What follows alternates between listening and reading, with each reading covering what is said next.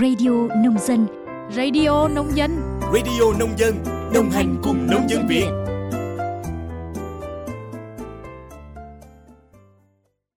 Biên tập viên Minh Quân xin kính chào quý vị và các bạn thính giả của Radio Nông Dân. Quý vị và các bạn đang nghe bản tin nhịp sống nông thôn mới. Bản tin hôm nay ngày 26 tháng 1 năm 2024 sẽ có nội dung về sự kiện của Hội Nông dân trên toàn quốc và tình hình hoạt động sản xuất của ngành nông nghiệp.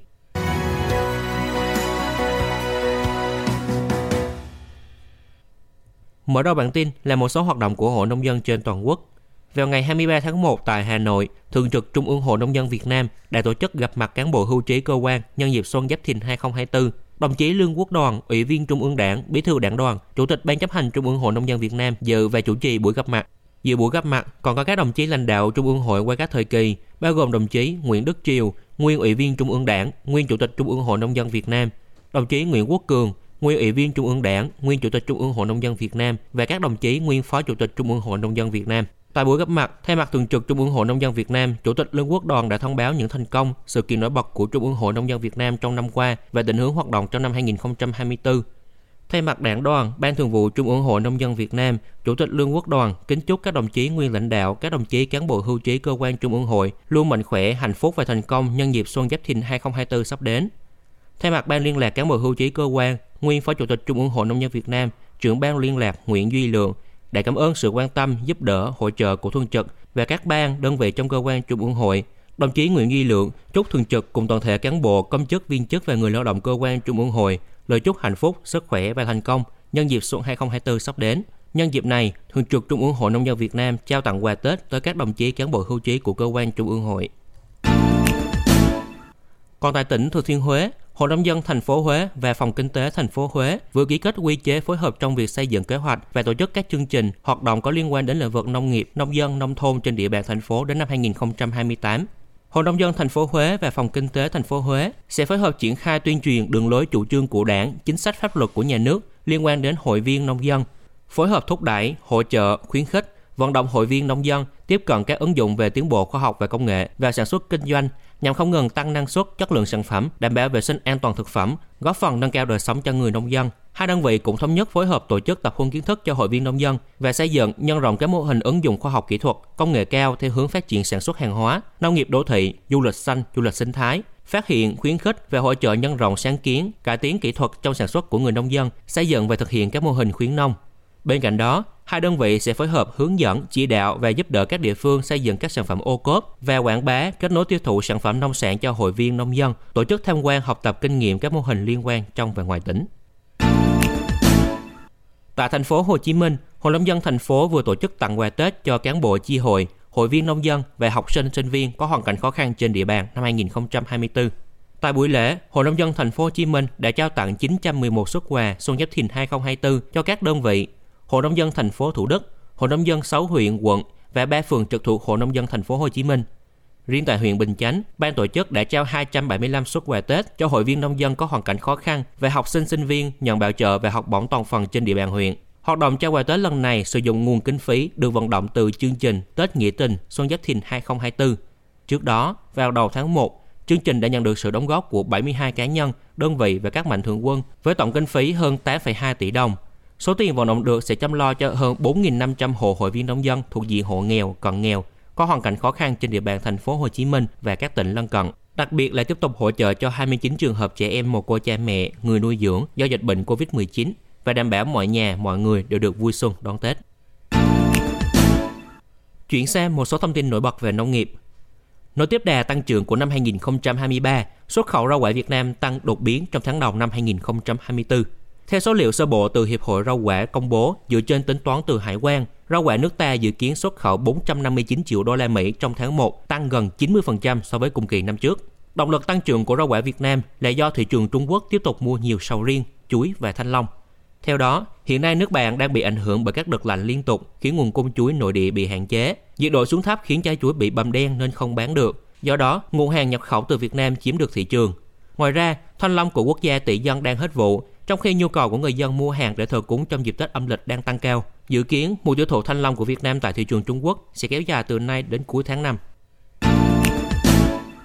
Bên cạnh tình hình xuất khẩu có điểm sáng, nhiều tin vui khác chuẩn bị đến với ngành hàng rau quả nói riêng và sản xuất nông nghiệp nước ta nói chung. Cụ thể, trao đổi về kết quả chuyến công tác tại Trung Quốc, Thứ trưởng Bộ Nông nghiệp và Phát triển Nông thôn Trần Thanh Nam cho biết, phía Việt Nam và Tổng cục Hải quan Trung Quốc đã thống nhất hoàn chỉnh bổ sung một số nội dung để ký ba hiệp định xuất khẩu, bao gồm xuất khẩu thủy sản khai thác tự nhiên, xuất khẩu cá sấu nuôi, xuất khẩu khỉ nuôi từ Việt Nam sang Trung Quốc. Đối với sản phẩm rau củ quả, tới đây nước bạn sẽ đẩy nhanh tiến độ hoàn tất các thủ tục, xem xét mở cửa thị trường cho trái bơ và chanh leo Việt Nam. Bên cạnh đó, phía Trung Quốc cũng đồng ý xem xét hồ sơ cho Việt Nam xuất khẩu gia cầm vào thị trường này. Về hoạt động hợp tác quản lý xuất nhập khẩu, Thứ trưởng Trần Thanh Nam cho biết, cơ quan chức năng ở khu vực biên giới hai nước đã thống nhất họp giao ban thường xuyên để tháo gỡ vướng mắc trong quá trình xuất nhập khẩu nông sản. Một số địa phương như Quảng Đông, Thâm Quyến mong muốn xây dựng chuỗi logistics giữa hai nước để đưa thêm nhiều sản phẩm trái cây, gạo, sản phẩm ô cốp của nước ta và các chợ đầu mối, trung tâm nông sản của địa phương. Nhân dịp này, lãnh đạo Bộ Nông nghiệp và Phát triển Nông thôn cũng nhắc nhở các hộ dân, doanh nghiệp cần chú ý đến mẫu mã sầu riêng, đảm bảo vệ sinh an toàn thực phẩm, giữ chất lượng nông sản cao và đồng đều khi xuất khẩu sang thị trường Trung Quốc để giữ đà tăng trưởng xuất khẩu. Bởi vì trong thời gian tới, nước này sẽ cho phép một số quốc gia khác xuất khẩu chính ngạch sầu riêng vào thị trường nội địa. Cũng liên quan đến trái sầu riêng, Văn phòng thông báo và điểm hỏi đáp quốc gia về vệ sinh dịch tễ và kiểm soát động thực vật Việt Nam, gọi tắt là Văn phòng SBS Việt Nam, vừa có ý kiến trước thông tin sầu riêng Việt Nam bị Liên minh châu Âu EU đưa vào diện kiểm soát với tần suất 10%. Ông Ngô Xuân Nam, Phó Giám đốc Văn phòng SBS Việt Nam khẳng định việc EU tăng hay giảm tần suất kiểm tra biên giới đối với mặt hàng nông sản thực phẩm, thức ăn chăn nuôi của các nước xuất khẩu nông sản vào thị trường này là hoạt động thường xuyên theo quy định của tổ chức. Đây không phải là thông báo cảnh báo của EU đối với nông sản Việt Nam. Theo dữ liệu của văn phòng SBS, từ cuối năm 2023, Việt Nam có 3 lô hàng sầu riêng trọng lượng hơn 1 tấn, vi phạm quy định của EU về dư lượng thuốc trừ sâu nên bị tổ chức này đưa vào diện kiểm soát. Theo ông Nam, việc ba lô hàng bị cảnh cáo có thể là do sơ suất từ các doanh nghiệp xuất nhập khẩu nhỏ lẻ, chưa có kinh nghiệm trong việc thu mua nông sản và kiểm soát chất lượng đầu vào. Do đó, nếu doanh nghiệp, hợp tác xã và cơ quan quản lý tiếp tục phối hợp chặt chẽ để kiểm soát tốt dư lượng thuốc bảo vệ thực vật đối với sầu riêng, EU có thể đưa mặt hàng của Việt Nam ra khỏi danh sách kiểm soát 10% sau 6 tháng nữa. Nhân dịp này, ông Ngô Xuân Nam cũng khuyến cáo người nông dân phải tuân thủ các quy định của EU về thuốc bảo vệ thực vật, tích cực chuyển đổi sang hướng canh tác hữu cơ, sử dụng hoạt chất sinh học, chế phẩm sinh học để đáp ứng tốt hơn yêu cầu của thị trường, tránh việc chỉ vì một tấn hàng mà ảnh hưởng tới hoạt động của cả ngành hàng, xa hơn là uy tín, thương hiệu của hoạt động nông nghiệp quốc gia.